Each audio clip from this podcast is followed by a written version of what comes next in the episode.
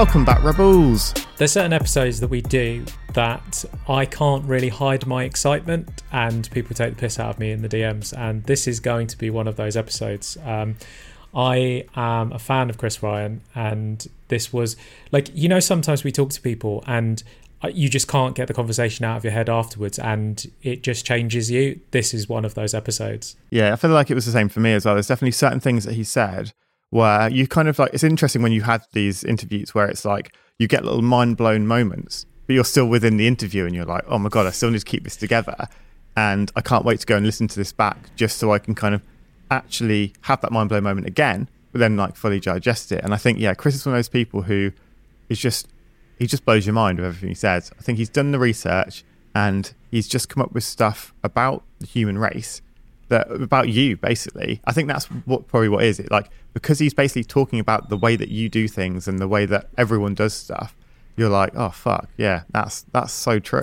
Yeah because we all think that we're unique little snowflakes don't we? And then when you break everything down into sort of human behavior there are these universal truths and when you look at hunter gatherers and the the DNA our DNA that is ingrained in us like these these the way that we're behaving the way that we've built everything around us like this everything is a result of our like genes and genetics and human behaviors yeah. which is which is so crazy because we we like to think that we're in control and so much of what we do is led by things that we don't really have control over we don't realize like how long the human race has been around for in terms of like a civilized a culture that can talk to each other. And i think when we think of like quote unquote cavemen they are just these stupid people who walk around like bashing each other on the head with sticks being like ooh like they're we kind of think of them as being stupid.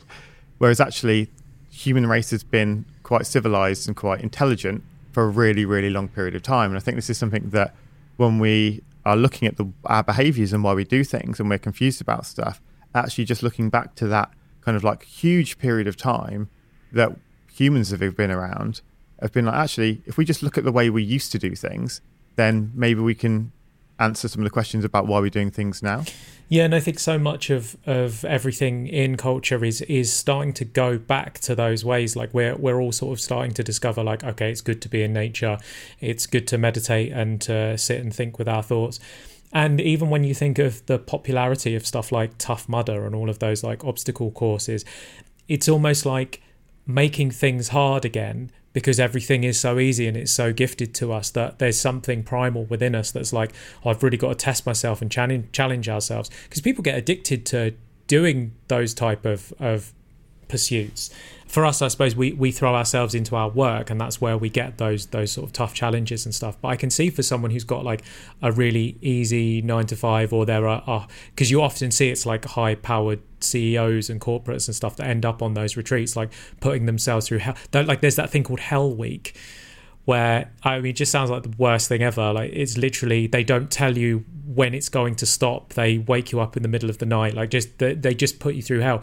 Like it sells out instantly. People are falling over themselves to put them through this this stress. I think that's it, isn't it? It's like we like stress is an interesting one as well because it's like most often when we think about stress in society, we think about the horrible stresses in terms of like oh, oh, this is happening at work. I'm stressed. I've got too much on. There's all these things that I need to do, and I haven't got time to do them. And yeah, that kind of stress. Whereas actually, like putting yourself under stress to learn, to get better, to improve at stuff is one of the only ways to do it. You like if everything's easy, you don't learn in the same way. Like your brain starts to develop when you're putting yourself under stress.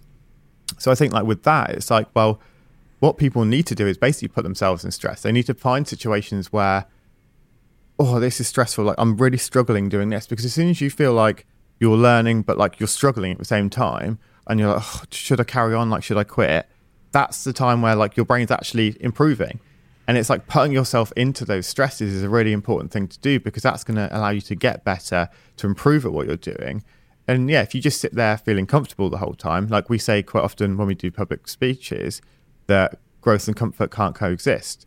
And I think this is the perfect example of that. Like if you feel comfortable, if your day to day job is pretty easy or it's stressing you out in a way that's not improving you, it's just kind of like hindering you, then it's like, okay, well, what ways can I add stress into my life in a positive way that's going to allow me to actually grow.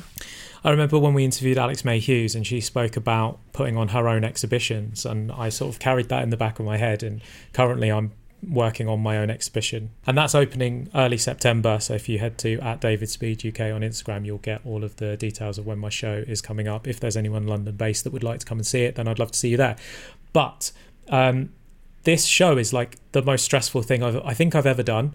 Uh, I, am obviously like massively overcomplicating it by in order to promote it, I'm putting out a thousand pieces of free artwork across the streets of London, plus alongside painting 12 original works that are going to go up in this exhibition. It is the most stressful period of my life, and I am loving it slash hating it slash loving it. It's it's everything you spoke about. It's like it is so stressful. This that my deadline is rapidly approaching and i've not finished everything yet and i've got all of the but i'm so happy doing it and and it's such an unknown as well. It's like I don't know whether I'm going to sell any work. I don't know if anyone's going to turn up. It's like all of these things. Um, but I'm like I'm out of my comfort zone. I'm out, I've pushed myself out of my comfort zone. I've decided, okay, I'm going to do a big thing. Um, my so, for example, my growth on Instagram has really slowed down. Like as I track how many followers I go up, um, I've gone up a thousand followers this month, which uh, is is really really low for me, and that would normally stress me out. But the reason I've gone down is because I'm not producing as much content for Instagram, which is yeah. not keeping people engaged. It means means my numbers not going up, um, which would normally stress me out. But I'm obviously doing it for a reason. Um, and and one of the one of the things that really stuck out for me in this episode with Chris is the thoughts around success, um, hmm. and that got me thinking of like, well, if it's a sellout show, then obviously that's a massive success. But then I was sort of thinking, well, but if it's not a sellout show, then I've done it and I've achieved it and I've put myself through all of this stress. And that for me is a success.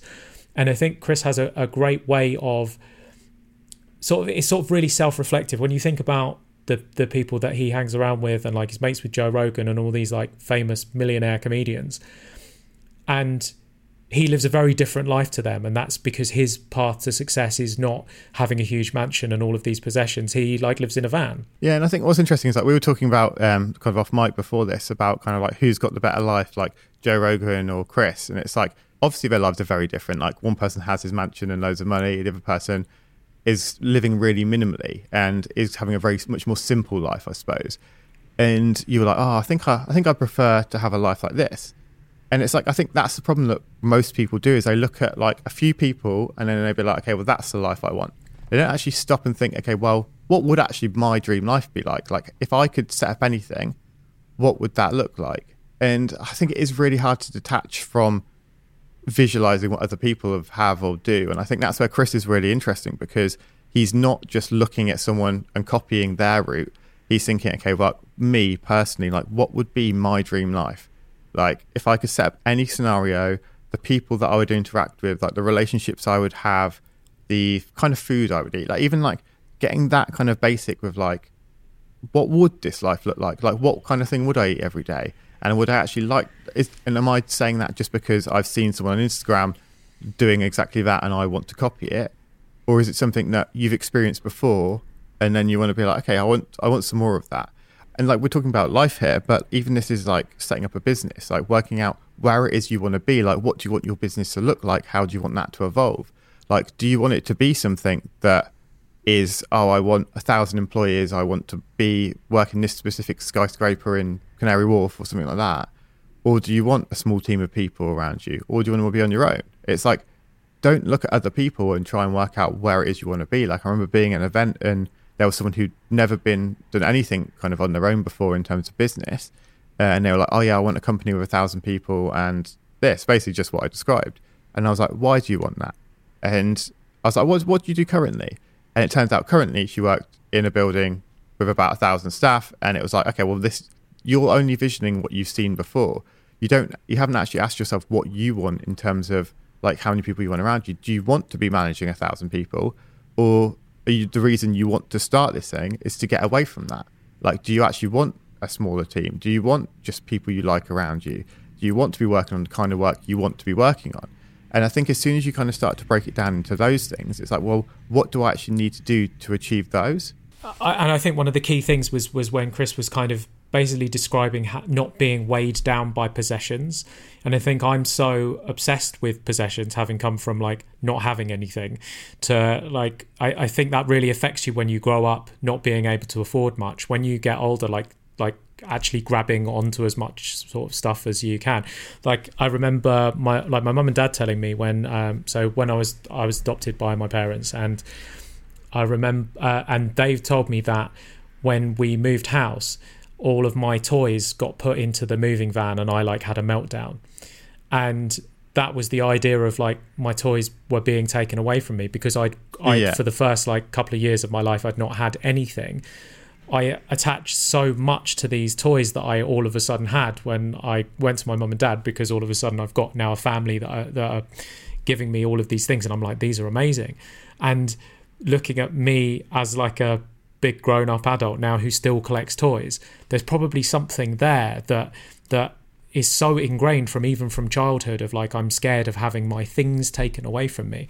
And and then it's it's crazy to think that all of these possessions that that you hold so much value to are actually weighing you down and then so then i got onto the romantic kick of well what if i was able to get rid of everything and live more like Chris does in a van without any possessions and just be be really minimal.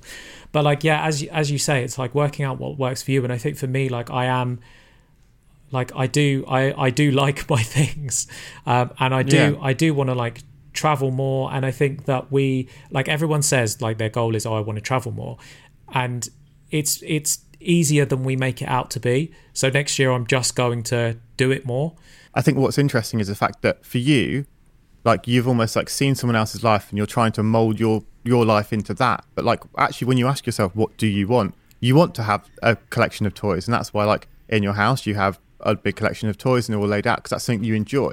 And i imagine that if you asked yourself what your dream future would look like it would be to have an even bigger room with all of the things that you want in there. Yeah fucking would. because it's like that's what yeah exactly. Because it's like that's what you want.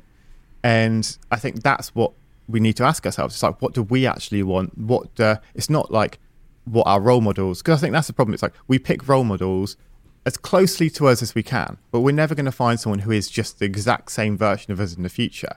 I think we always have to take small elements from different people rather than just putting, oh well, Chris did this, I love Chris, which means I should do exactly that. And I think like we're all guilty to it. Like we all find someone that we aspire to be and then we slowly mold our lives to be more like them instead of just asking like instead of just asking ourselves well what do we want? Like what would make me happy? Yeah we're all a work in progress. Don't beat yourself up. Everyone is still working it out. Um, i definitely am. Um, so should we get into this week's episode?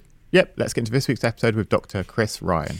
Yes, Chris is a an author. He's written uh, the best-selling books "Sex at Dawn" and "Civilized to Death." Uh, I very much recommend "Civilized to Death." I thought it was a brilliant, well-researched, very thought-provoking book that I think you guys will enjoy. And uh, do let us know what you thought of this episode. Do let our guests know what you thought of this episode, and let's get into it. Hi, Chris. Hey, how you doing? Good. Welcome to the show. How's it going? Thanks. It's going well. I'm uh, sitting in a tiny little town in uh, Colorado called Crestone, which is uh, home to over 20 different uh, religious organizations.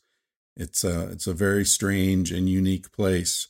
There are Zen Buddhists here. We're at 8,000 feet with 14,000 foot mountains uh, towering above. And um, it's just a strange little town. This the very wealthy woman decided she had a vision, um, and uh, she wanted to grant land to world religions to show ah. that they could live together in peace. This was 30 years ago, and now there are Zen Buddhists and uh, uh, Shinto and uh, Hindu and and all sorts of interesting people here. So it's like a tiny little redneck town with a bunch of monks walking around. That's so crazy, and I think one of the the things that I find the most interesting about you is your your nomadic lifestyle, the the van life that you lead for part of the year.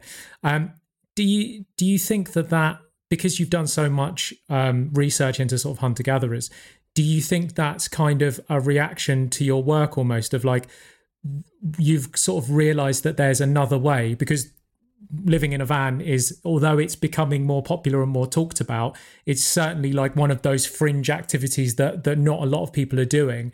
But yet we find hugely intelligent people such as yourself that are are taking this like like getting rid of loads of possessions and clearing loads of junk out and just going on the road and living like quite different lives yeah, I, I, there's definitely an association between the research that I've done and the way I live, but I kind of think that the um, the connection goes the opposite way because I've been living this way my whole life. Um, you know, when I was a teenager, I was upset, or, or either before I was a teenager, 11, 12, 13 in there, I was obsessed with Native American cultures and the sort of um, you know I, I, keyed in very quickly to the lack of materialism and the sort of the beauty of finding what you need in the environment rather than carrying it around with you all the time you know and and accumulating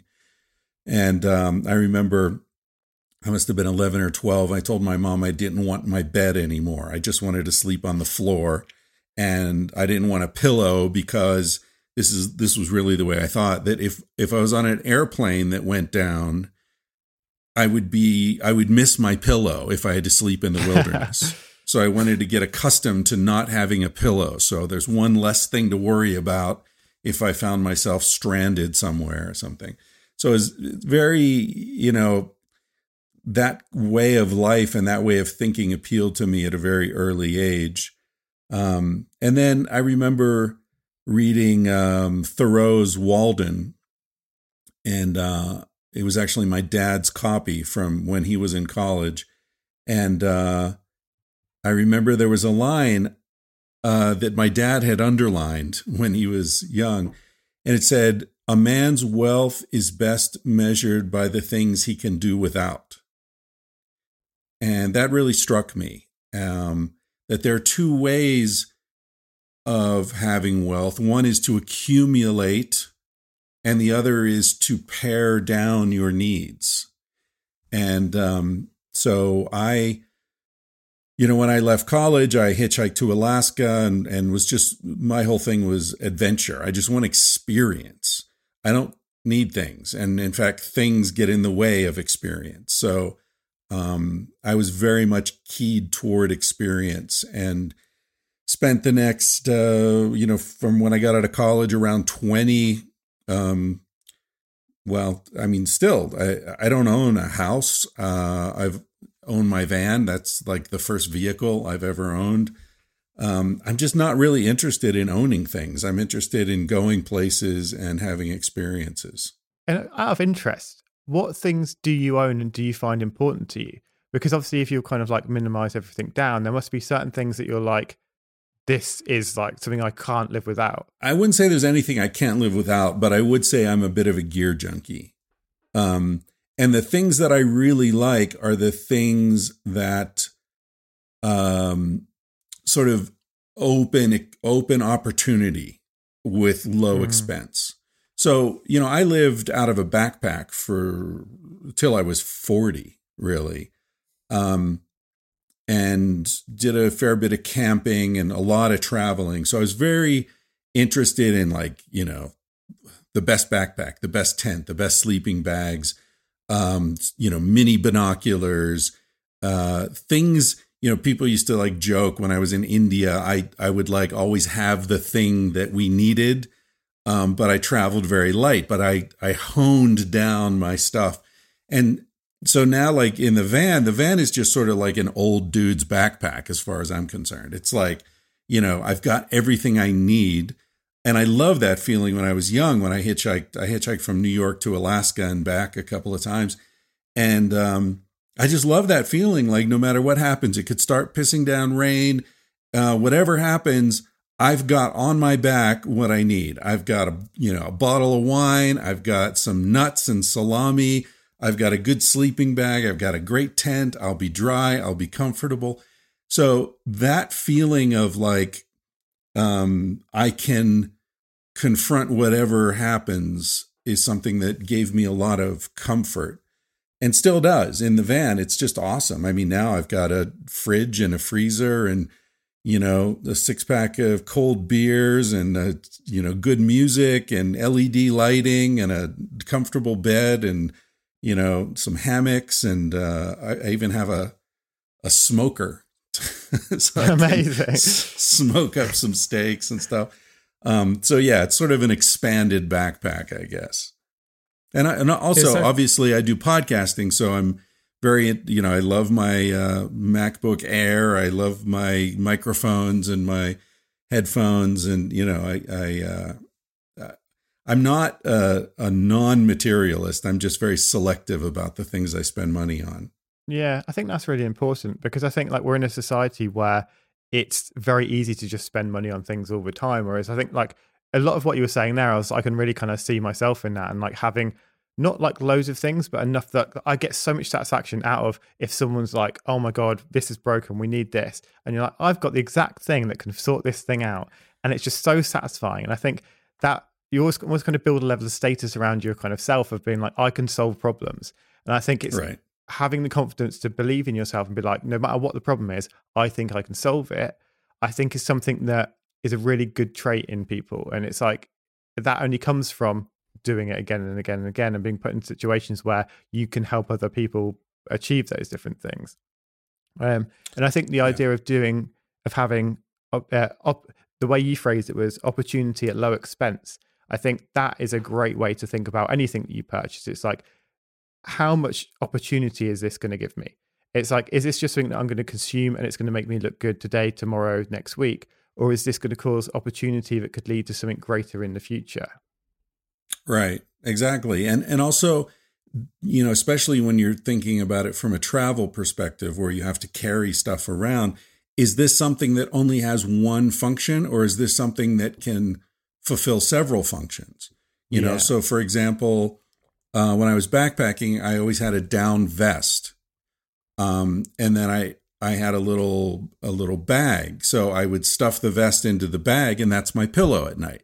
Right? And if it gets cold, I pull it out and put it on and I'm warm. It's like so it's not just one thing, it sort of satisfies different functions.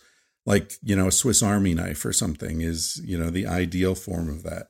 But I remember, you know, I mean, to get uh, more general about this, I feel like in life there are basically two currencies that we have. Uh, access to. One is money, of course, and the other is time. And there's a the fundamental difference is you can always get more money, but you'll never get more time. So I feel like we we need to be very careful about how we spend our time and um, prioritize that. And most jobs are just selling your time way too cheaply because time is the precious resource. Money is replaceable, you know? And so I feel like that's a fundamental sort of insight that I had at a very young age um, that sort of determined the, you know, the course of my life. And on that note, there, it's like I think there's so many people who don't value time enough and they they put too much weight on the money. What do you think it is that makes people that way and how can we kind of change that mindset? Well, I think a big problem is that we live in denial of our own mortality. You know, we uh, hide death uh, as much as possible. We, you know, we don't kill the animals that we eat. We don't even acknowledge that they are animals. Uh, you know, they're it's a burger. It's not ground up cow flesh. You know, uh, and and you know then vegans and vegetarians are in denial of the fact that uh, what they're eating is grown with blood and bone meal and that you know entire ecosystems are destroyed in order to plant soy crops and you know whatever else the kale and whatever else they're eating. So it's it's just layer upon layer of denial of mortality. And that results in the sense that our time is unlimited. And so we undervalue it because we assume it's unlimited. We're all going to live forever, you know? Um, so I, I think that there's, it all kind of fits into uh, a, a mindset that encourages us to undervalue our time so that we'll sell it for 12 bucks an hour, you know?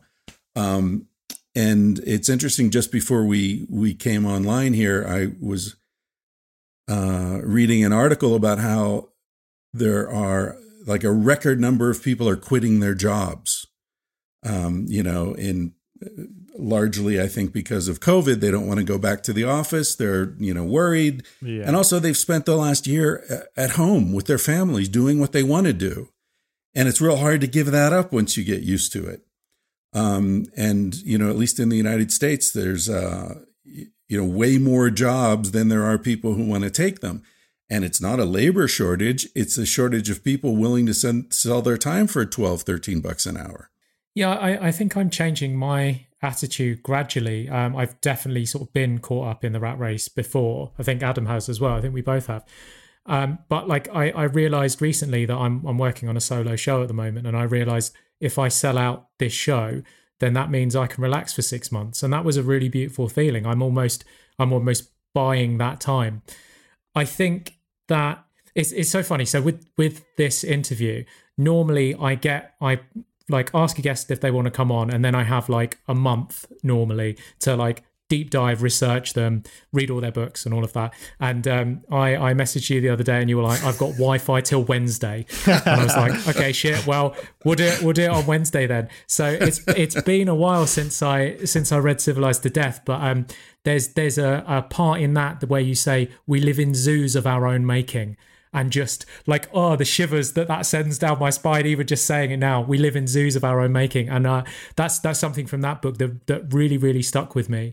And you talk in there about the the evidence of of the people being happier when they have less things and they are more altruistic and they are they are giving things away as opposed to the the scarcity mindset and the hoarding and the clutching and keeping like this is mine and you can't have it. Yeah, and we see evidence for that uh, in various places. It's it's consistent wherever you look. Um, you know the consistently researchers find that the the best way to um, feel better if you're down is to help someone else.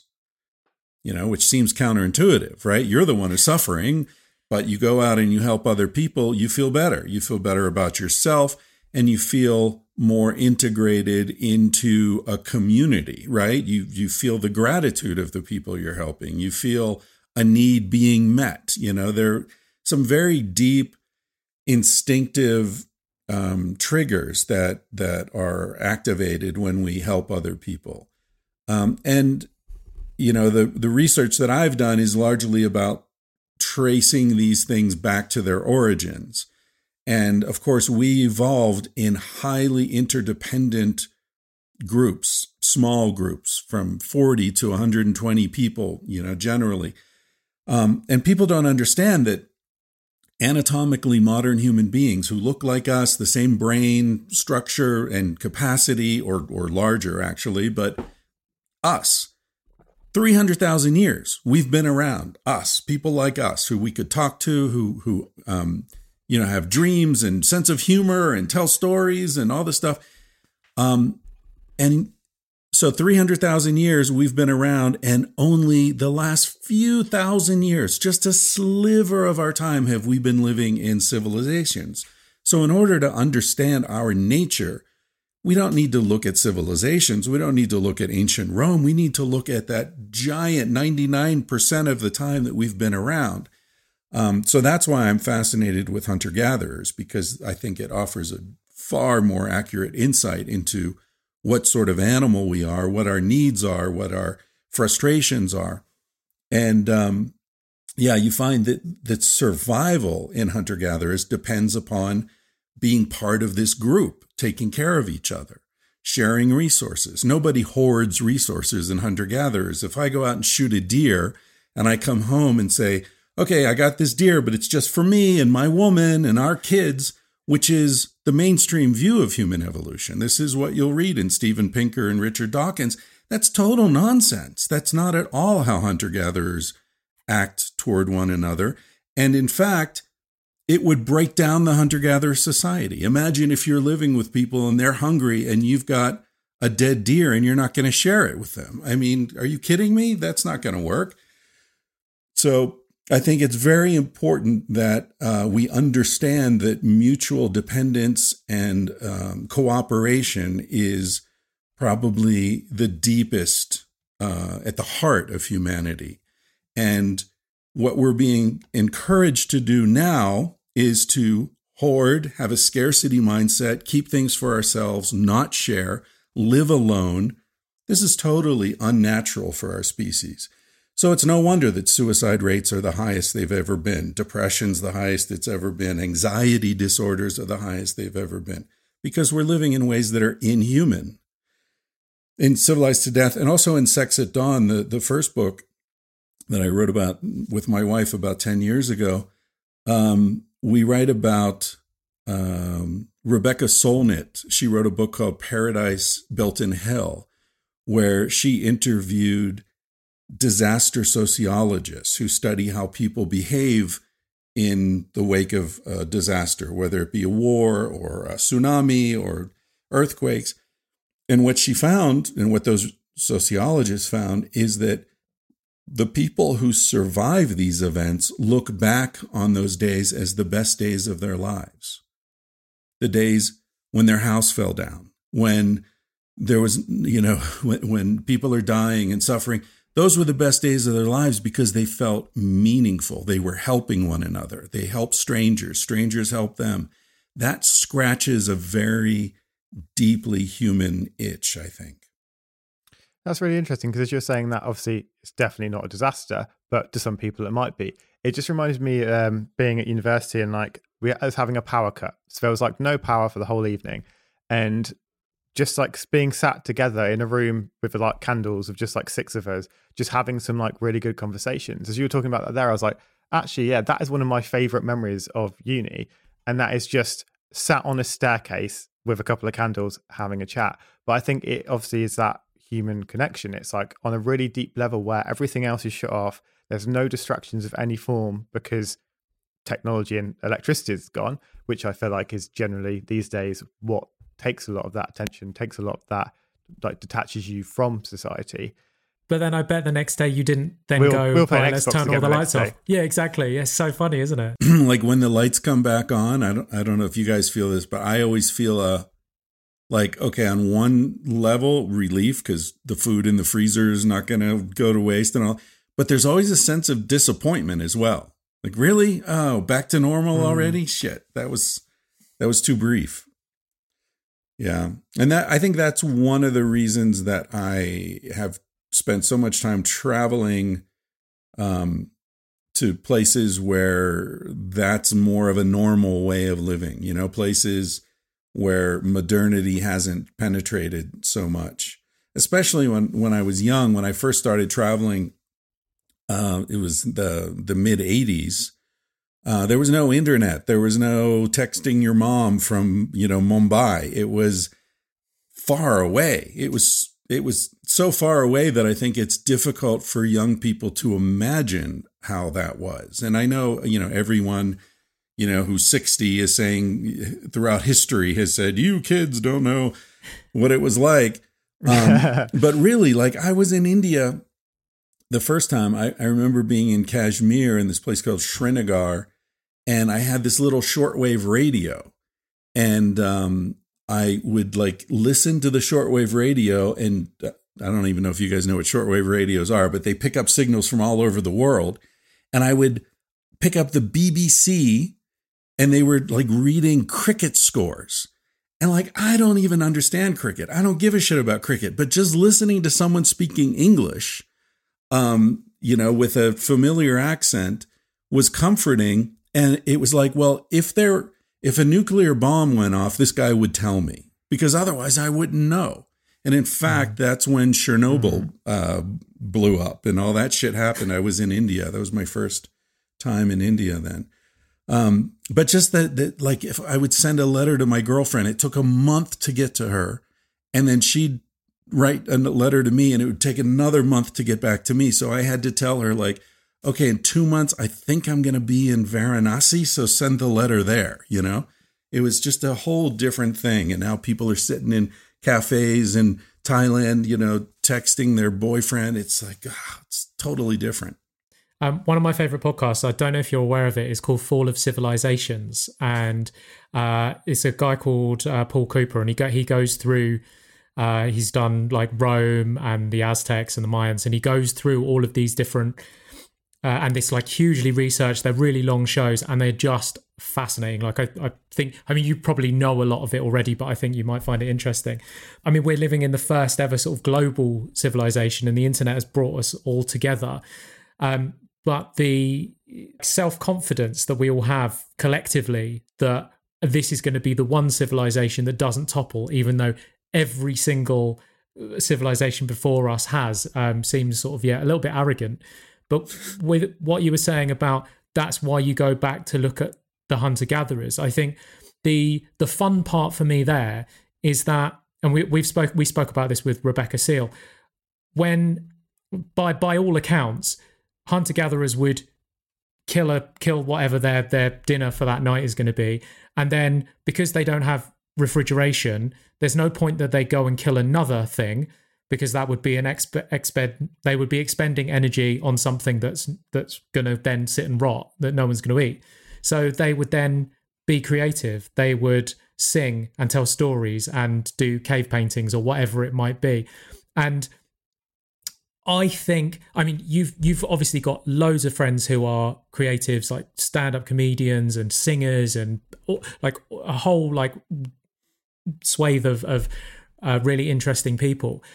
But yet we're told i feel that we're told that that this is not a, a serious career option that choosing the the path of the creative is is sort of weird or kooky or strange when yet it's it's one of our like most root like deep rooted things i feel like when i my work is play it's like i'm i'm fucking around doing what i love to do and that that is work. That's what I'm getting paid for.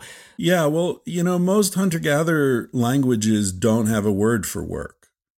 Um, so it's complicated when anthropologists go and try to study, you know, how much time they spend working. The the people can't define it because work is by definition doing something you would rather not do, right? Um, hunter gatherers that concept doesn't really exist. I mean, they're the things they do that anthropologists call work, we call vacation. Hunting, fishing, you know, yeah. walking around, picnicking, telling stories with the kids, you know, it's like this notion um you know, and this relates back to what we were saying earlier about undervaluing our time. I think the so-called work ethic um, is one of the biggest um, chunks of bullshit that's ever been swallowed by our species. This idea that there's dignity in work. What does that mean? There's dignity in being coerced into spending your time doing something you don't want to do. Where's the dignity in that? That's a that's a slavery uh, mentality, you know. Um, we need play ethic. Yeah, I mean, life is play, right? It life is at its best. It's it's fun, and there's a reason that it's fun. There's a reason these things are fun for us. There's a reason, for example, um, you know, people love golf. Why do they love golf? Because they're in nature, you know, they think it's nature anyway, and it replicates the Pleistocene environment of the savannah, the open savannah with clumps of trees and water and, you know, undulating hills. This is like the ideal human evolutionary environment. It, it resonates very deeply with us.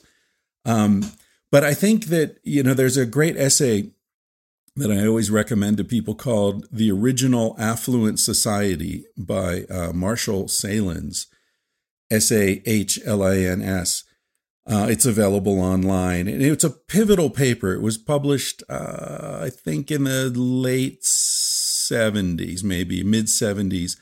Um, anyway, he was an anthropologist who uh, studied hunter gatherers, and he was the first person that I know of in the academic world to sort of really outline how hunter gatherers have nothing in material terms. But if we change the metric and we look at things that are actually valuable apart from material items like free time, satisfying relationships, personal autonomy, um, women having autonomy and respect within the society, uh, nutrition, sleep. You know, these things that, that we're starting to value, we're starting to understand that are actually essential to, to living uh, a decent life. If you look at those matrices and, and measure the wealth of a society in those terms, you find that hunter gatherers are way better off than we are. Uh, even the hunter gatherers that exist today, which are on the most undervalued land, the most remote corners of the Amazon, the deserts of Africa, land nobody else bothered to steal at this point, they still uh, manage to live satisfying lives working in scare quotes 12 to 16 hours a, uh, a week it, it's ridiculous. So, and again, as I said, that work is mostly things that we consider to be satisfying. Um, so yeah, it's, it's this idea that you're, you should spend 50, 60 hours a week in an office, in a cubicle under fluorescent lighting. Uh, like, what are we talking about? This is totally ridiculous. If you took a chimpanzee and put it in, in that environment, it would kill itself. Um, so there's, you know, no, surprise to the fact that people who are convinced that this is the way to spend their lives are miserable. When you uh, talk to your friends who are creatives, um, do you see any kind of uh, similar threads that link them all together? Um, for me, I think so much of it is um, almost like a delayed delayed gratification of the creatives are the ones who are willing to stick it out through that rough patch when no one quite believes in you and thinks what you're doing is all a bit odd and quirky and then gradually you sort of start to win people over. But but yeah what are some of the the similar traits that you've noticed in the, the people that are really successful? Well you know it's interesting how we can frame things in different ways because well you were asking that question i was thinking there's like um uh, stubbornness uh, to a lot of these people because, as you say, you know, like you mentioned comedians, and, and any comedian will tell you before you start to have fun, you need to bomb and bomb and bomb and bomb. You need to stand up on stage and be humiliated in public over and over and over again. Um, so, what kind of person gets through that? You know, what kind of person doesn't just throw down the mic and say, fuck this, I'm I'm going back to the 7-Eleven, you know? Like this is crazy. So there's a, a stubbornness and a persistence, but then there's also, I think, and maybe this is just another way of saying the same thing, there's an inability to not do it. There's like, uh, I can't fucking work in the factory. I just can't do that. Yeah. You know? Um, and so they find another way. And uh, so, you know, maybe it's it's an incompetence in a way. It's a it's an inability to fit into that structure. It's an inability to like, you know, be the good student in high school who does his or her homework and, you know, gets into a good college and, you know, checks all the boxes and goes to med school and, you know, whatever. And this is not to devalue doctors, obviously, but it's just a different kind of personality. You can't follow the rules. You can't fit into the system. Um, yeah, I remember when I had this idea to write Sex at Dawn, and I was talking to a friend of mine who worked in publishing, and I was like, you know, what do you think? Does you know, do you think this idea has any traction? Do you think anyone would publish it? And um, and he was naysaying, and uh, he said, he said, you know, in publishing, what we say is you should never write a book unless you absolutely have to. And, uh, you know, I think that applies to just about everything, right? If you want to be a musician, you want to be a comedian, you want to be a writer, you want to be any sort of creative, on some level, you need to feel a sense of urgency around it. And you're willing to give up the house in the suburbs. You're willing to give up, you know, in my case, like I never wanted to have kids. Um, so that freed me up to be poor and um, you know unstable and f- live in one country and then another country and change and do all that if someone does want to have kids that i think makes it a lot harder you know if you mm-hmm. want unless your partner has a steady job and they're going to pay the bills because i do mm-hmm. think that part of you know being a creative rebel is keeping your expenses as low as possible so that you're not beholden to anyone. Um, yeah. And you know you're not paying a mortgage or or you're not in a hole that you need to dig out of financially. Taking it, uh, taking it back to something you just said about uh, when it comes to like when you write a book, it's something that kind of has to come out of you. I was actually listening to something recently by um, a guy called Naval, and he was like, when it comes to like listening to or reading books, only consume something that someone had to write basically. Don't ever read a book that someone wrote mm. to make money from because then you know that maybe the actual kind of like premise of it is isn't going to be as useful as maybe you think it could be.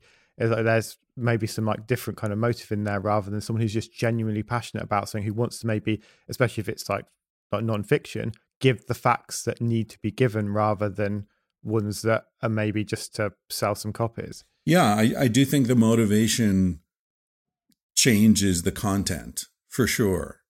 Um, yeah, I, th- I, think that makes sense. And another thing I, I, think about often is somebody said you should always write posthumously. Um, so write as if you're already dead, right? Just say the fucking mm. truth. And it doesn't matter how people react to it. It doesn't matter mm. how many people buy the book or if your agent thinks that's a mistake or your editor is is uncomfortable about that it's like just fucking say it because you need to say it. And ultimately the response doesn't matter because 20 30 years you're gone. 50 years whatever you know whatever you're looking at. Um and the yeah. you know hopefully the message is still out there. So if you're going to put a message in a bottle say the truth you know yeah, I think that's so powerful as well because you can take that from just being writing to any form of creative expression. Like, don't do it just to try and make money from it. Do it like you're already dead. I think that is such a brilliant way to frame it. Like, because it, it's like you're doing actually what you want to do rather than thinking about, oh, this is just what's going to please. And you can people. take it further than that into relationships, right? How many people enter into a relationship behind a mask? Um, you know, eh, not being themselves, not being honest about what they need and who they are and what they want in life because they're just trying to please this other person so you know they can get laid or be loved but when somebody loves you without knowing you because you haven't exposed yourself you haven't been vulnerable mm.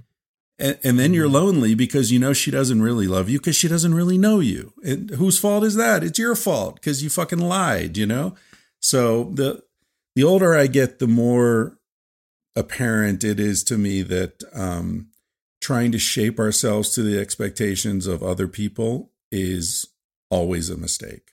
And why do you think that's such a burden that we have? Well, I think because, as we were saying earlier, we live in a society that puts us into these deeply unnatural and unsatisfying situations, right? More people live alone right now than have ever lived alone in the history of our species right? In absolute numbers and as a percentage. It's it's deeply unnatural to live alone. It's deeply unnatural to, you know, look on your phone and communicate with your friends through this machine in your hand. Um, so much of our life, of our lives, is um, sort of just fractured and and isolated and separated from one another.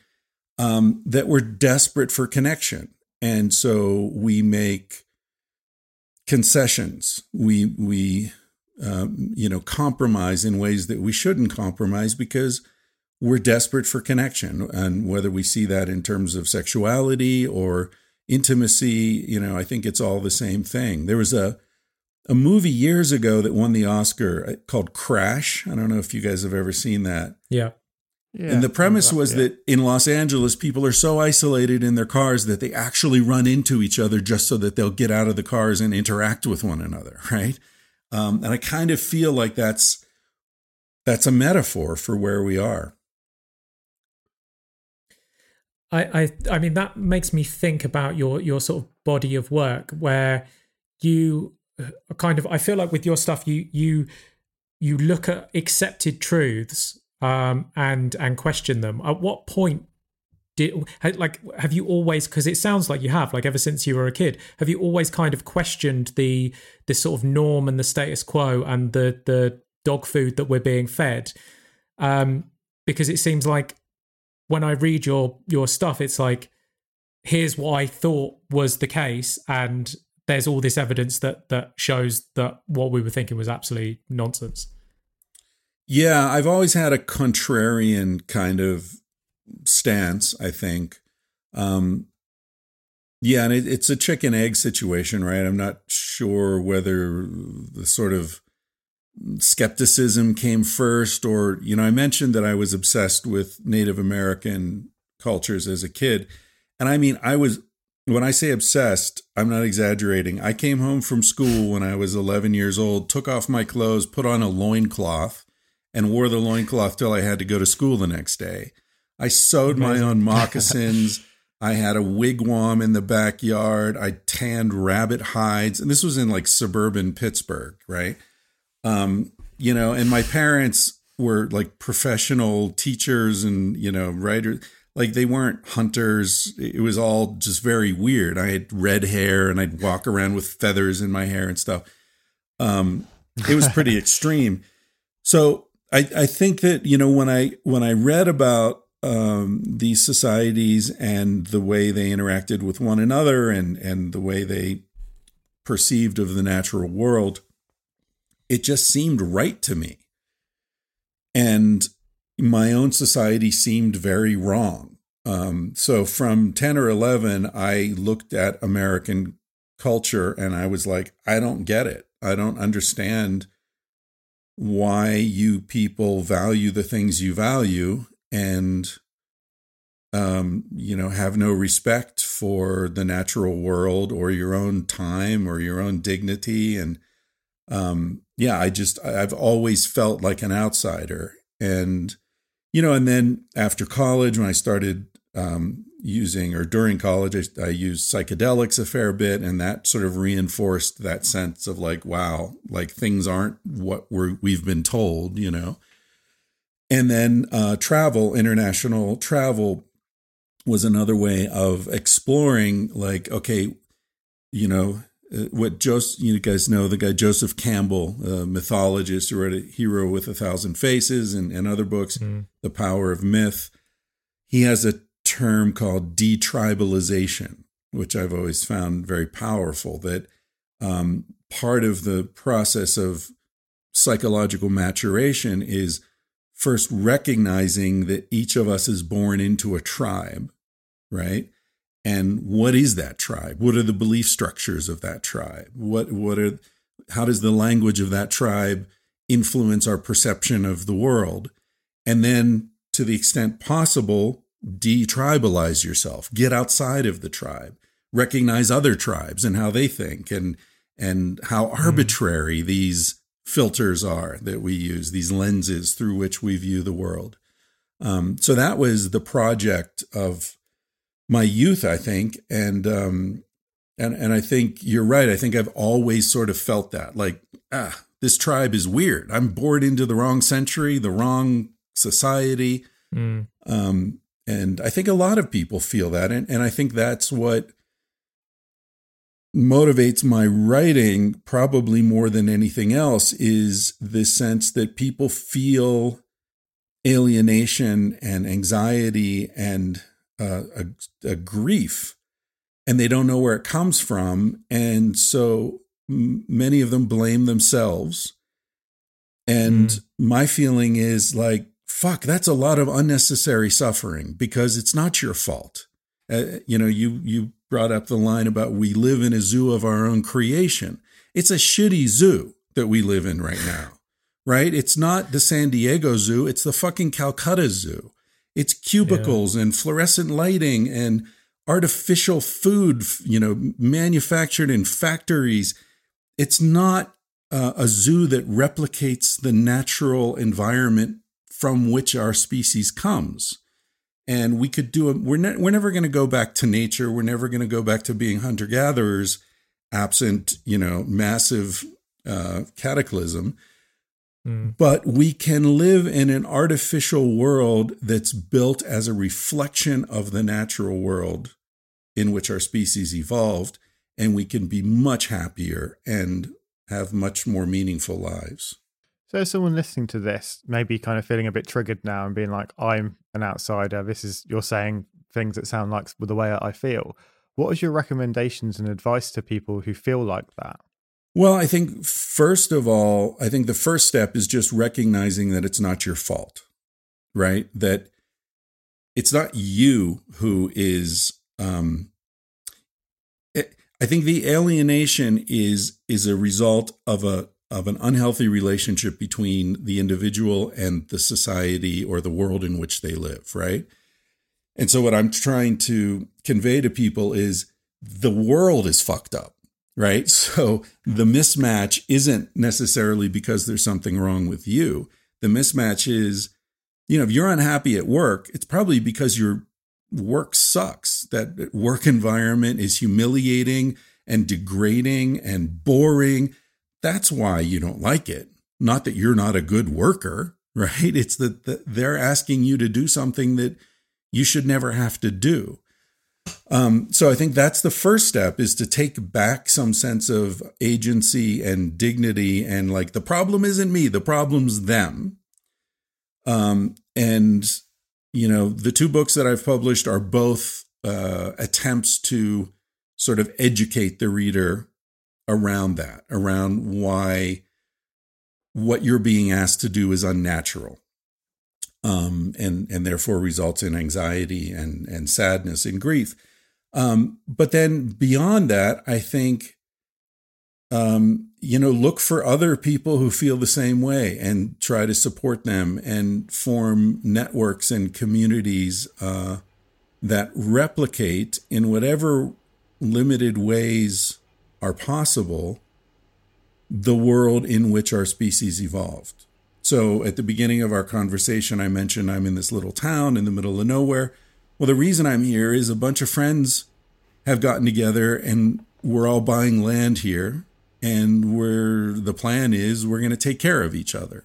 So one friend is an auto mechanic. He's going to do the you know mechanical stuff and his wife loves raising chickens so they've got the eggs and we're talking to people about aquaculture aquaponics um, you know and a greenhouse and it's so cool because people listen to my podcast hear me talk about this and i get emails all the time saying hey i want to come help you build a greenhouse i'm a regenerative farmer. I want to come and you know help you decide what to plant, and you know I'm a carpenter. I want to help you build your house. And this other this guy in in Oakland is like, hey, I've got a mill, a lumber mill. Let me send you a truckload of lumber. You know, so even in our modern world, it's possible to connect with people and help each other, and um, you know replicate in whatever way we can the world that works for us.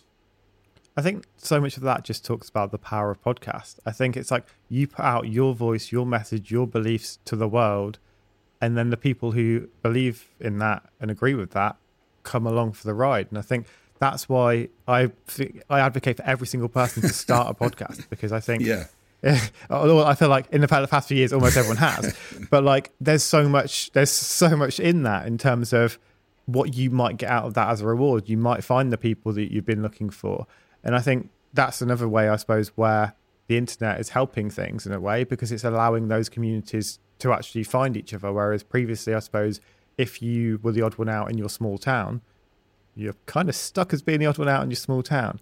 Uh, whereas I suppose now there is a lot more opportunity to to find your people.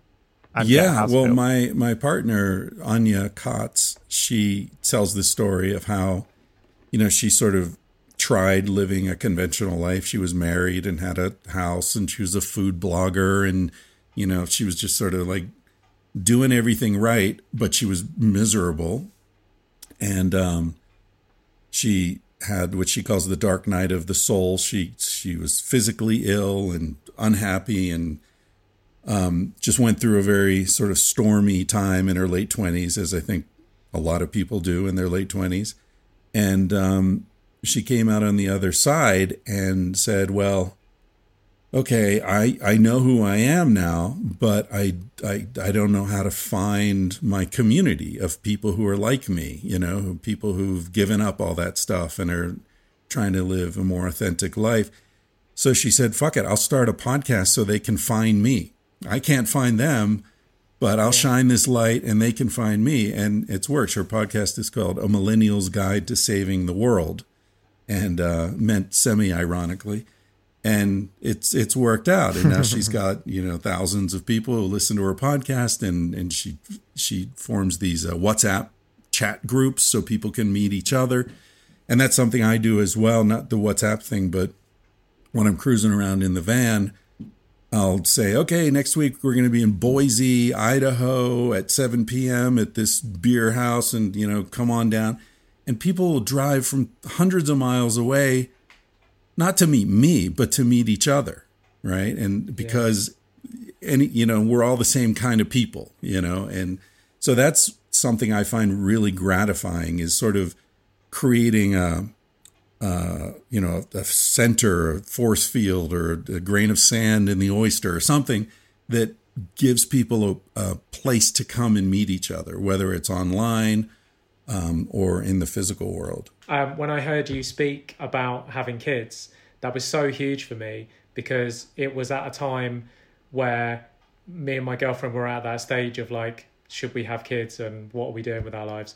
And I think that the accepted kind of story that we were supposed to follow is like it's part that's part of the narrative and then when i heard you talk about your reasons behind not having children you articulate articulated it so beautifully that that like and you were like i know i'm missing out on having kids but i'm also like people who have kids are also missing out on what i've got. And it was just such, such a lovely way that you um and it really helped me. And i think that's the the sort of joy of podcasts is that that you don't i mean now through serendipity i get to tell you that but for the most part these people that we help don't don't hear that we we don't hear back from them but it's it's i'm getting really like spiritual with it but like we just kind of put it out into the atmosphere and a bunch of people just take like they just pick what they need from it and i mm. think that's a really beautiful thing and and i mean yeah uh, it's it's not like we need more white guys starting podcasts but but like but like it, it, it, it, can really help people and it can be sort of a, a, a, sort of beautiful um, sort of yeah just out out there in the ether to to for people to um, cherry pick what they need from. Yeah and i think it relates back to to what you were both saying earlier about motivation right? The motivation behind a book or a career. Uh, i think you know a lot of podcasts are there are a lot of fantastic podcasts out there, and some of them are, you know, Radio Lab or something that's, you know, highly edited and highly focused and scripted, and uh, it's it's about very telling a very tight story about a particular subject. And there's a, you know, definitely a place for those, but um, you know, I th- I think that what I'm doing and and what Anya is doing, it's more about creating a space for a particular kind of person or a particular kind of conversation.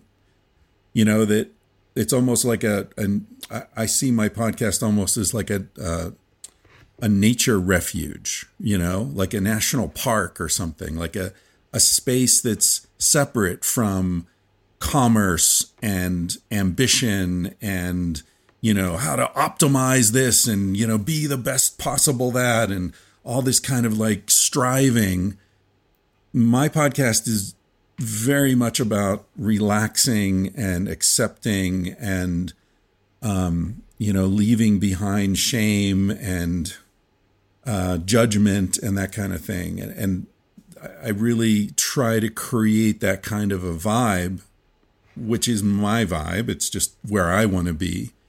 So it's like having a party and you know, people are attracted, they hear the music and they like that music, they come to your party. If they don't like the music, they don't, right? So it's it's um it feels like a very natural thing in a way. And and I agree with you that it it's interesting how it, like the the effort to effect ratio is very very high. So I feel like I put very little effort into it but I hear from people all the time saying, "My God, that was so meaningful." You know, when you said this, or when you were talking to that guy, I'd never thought, and now I do that for a living. You know, or you know, you were talking to this person who was in Nepal, and and I decided to go to Nepal, and it changed my life. And it's it's like the the effects are just amazing. Yeah. But on my end and your end on your podcast, it's really not that hard, right? I mean, we just sit here and we yeah. talk to people and we push a few buttons and it goes out. It's, I really like that party metaphor because I was actually having a conversation with someone the other day, and I was because they've never been to like a gig to see a specific band. They've only ever been to festivals where you've got like loads of different people watching all sorts of different things. And I was like, the vibe you get at a festival is so different because 80% of the people in that crowd, if it's a generic festival, aren't there to right. see that band. They're just there because that's what's on currently and they just watch it. And there's always a good atmosphere because people are just in a good mood.